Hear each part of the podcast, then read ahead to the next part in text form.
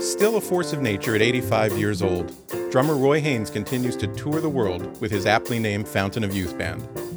In a career that has spanned eight decades, the drummer known as Snap Crackle has played and recorded with every important jazz musician of the last 70 years, from Charlie Parker and Sarah Vaughan to John Coltrane and Thelonious Monk.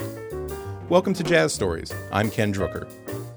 In December of 2008, Roy Haynes sat down with Dr. Lewis Porter as part of Jazz at Lincoln Center's Jazz Talk series and spoke about his first high profile job, working with the great and thoroughly original tenor saxophonist Lester Young.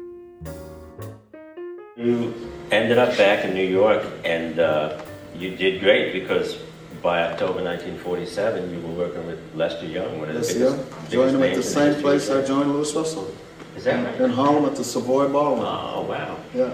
And uh, that was kind of a high point in Fez's career. He was really famous then and uh, And Lester's career, yeah, well, I don't think it was too much of, you know, a high point at that time. you know, Okay. Because Lester, he was drinking a lot of gin. Oh, okay. But he had nights when he was, you know, really, really playing good. And he felt inspired during that period. Okay. I stayed with him uh, two years. And the only reason I left was he went with Norman Glantz's jazz at the Philharmonic.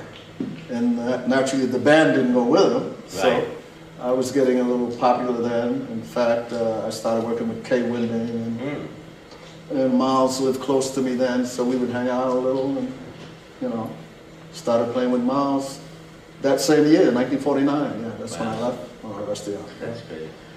During the time that you were with uh, Prez, uh, there, there were a number of people in the band, but one person who played with Prez during that period was a piano player. His name was Argon Thornton, and then as a, his Muslim name was Sadiq Hakim. Sadiq Hakim. yeah. Any memories of him? That's the guy that got me in the band. Oh, is that right? Oh, yeah. How did you know each other? Yeah. Well, I used to see him around 52nd Street. Okay. Uh, he'd get on there. That used to be my hangout naturally. You know, Mm-hmm. Listening to all the people that. That's where all the clubs were, Yeah, yeah.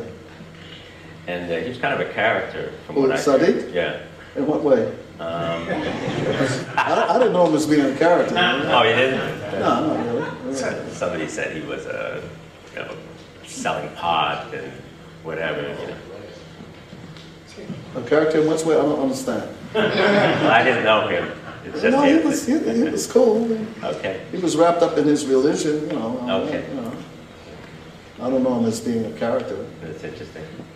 But uh, Trez was a unique individual. in terms of Perez was personality. one of the most original persons that I have ever met. Okay, His way, you really have to understand this guy. His way of describing things, his way of dressing, I mean, his whole thing, the way he played.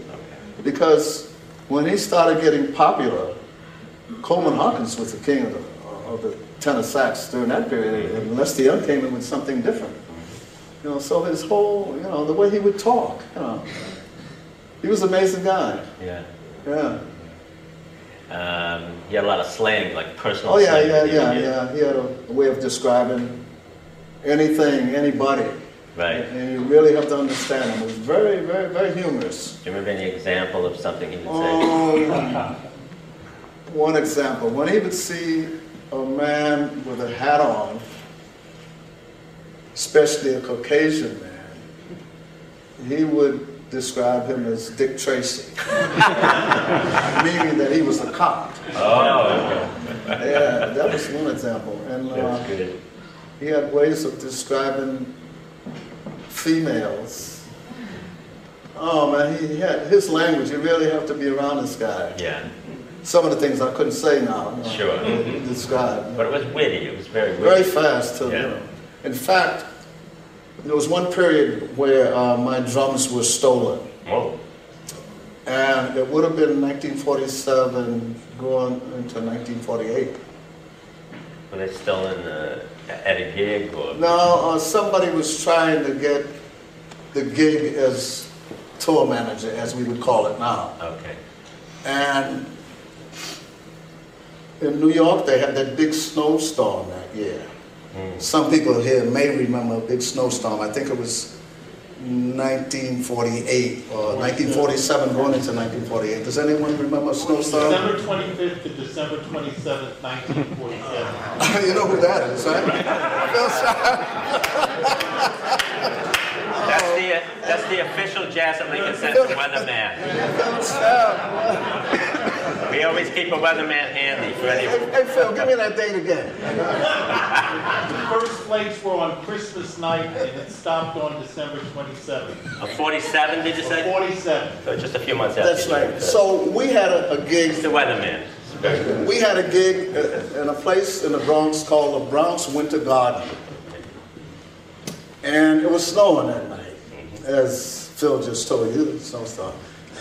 And after the gig, this guy that was trying to, he knew we had a tour coming out from New York, going Chicago, going to the West Coast. He was trying to get the gig with the band as a roadie Okay. now they're called tour managers. And when he found out he wasn't going to get the gig, that night he got a taxi for me, the Bronx Winter Garden, It was snowing like crazy. Put my uh, drums in the taxi. He got in the taxi also. so we brought the drums to my house. I lived on 149th Street there in Manhattan, not the Bronx. And so I caught a cold that night. I didn't have a hat on.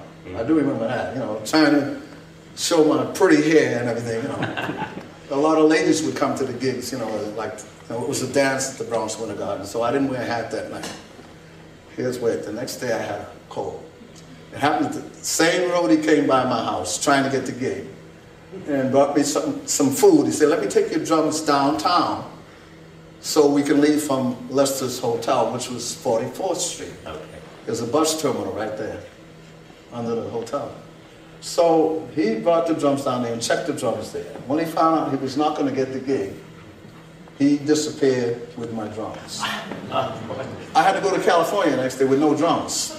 So our first gig was going to be in Cincinnati, Ohio. That's before we got to Chicago. And when we got to Cincinnati, Ohio, Ezra Childs was, I don't know if he was champion then, but he was a boxer. And the guy that was traveling with Ezra Childs was a drummer. So I knew him. Oh, okay. He uh, let me play his drums that night, and then I had to go to Chicago the next day.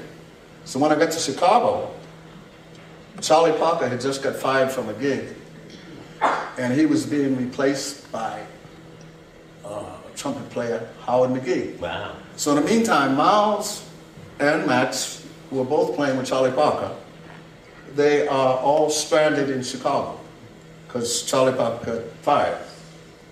Phil, Yes, it was. i- i- does this sound familiar to you? It does. I remember when you told me when I was a young lad. Oh, I told you that before. So anyhow, when I got The to Chicago, Argyle, in no- late November of 47. The Argyle. Got fired.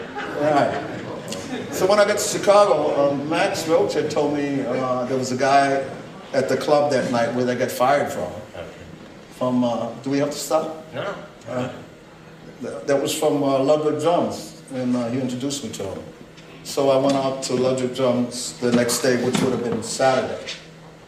And I got this small 20 inch bass drum. It was the f- one of the first 20 inch bass drums. Because bass drums then were 26, that was considered small. 28 was a bigger one.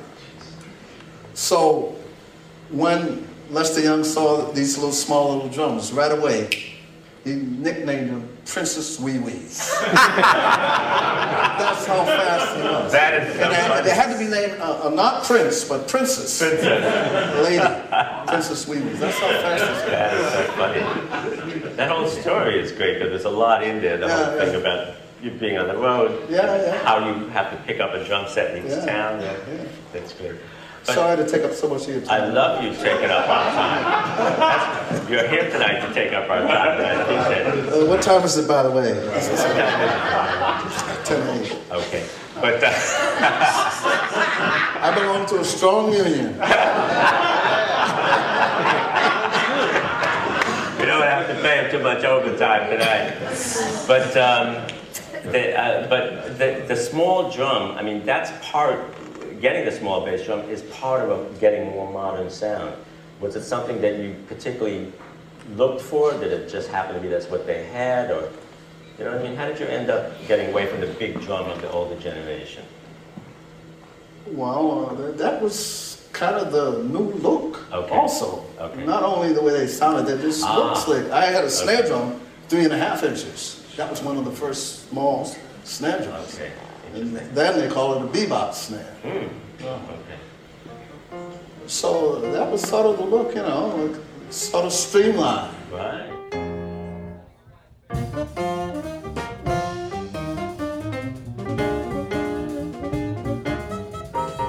drummer Roy Haynes in conversation with Dr. Lewis Porter. You can find more jazz stories at jalc.org or at iTunes. Jazz Stories is produced by Murray Street Productions with support from Jazz at Lincoln Center. Consider becoming a member or joining us for a live performance. Find complete information at jalc.org. I'm Ken Drucker.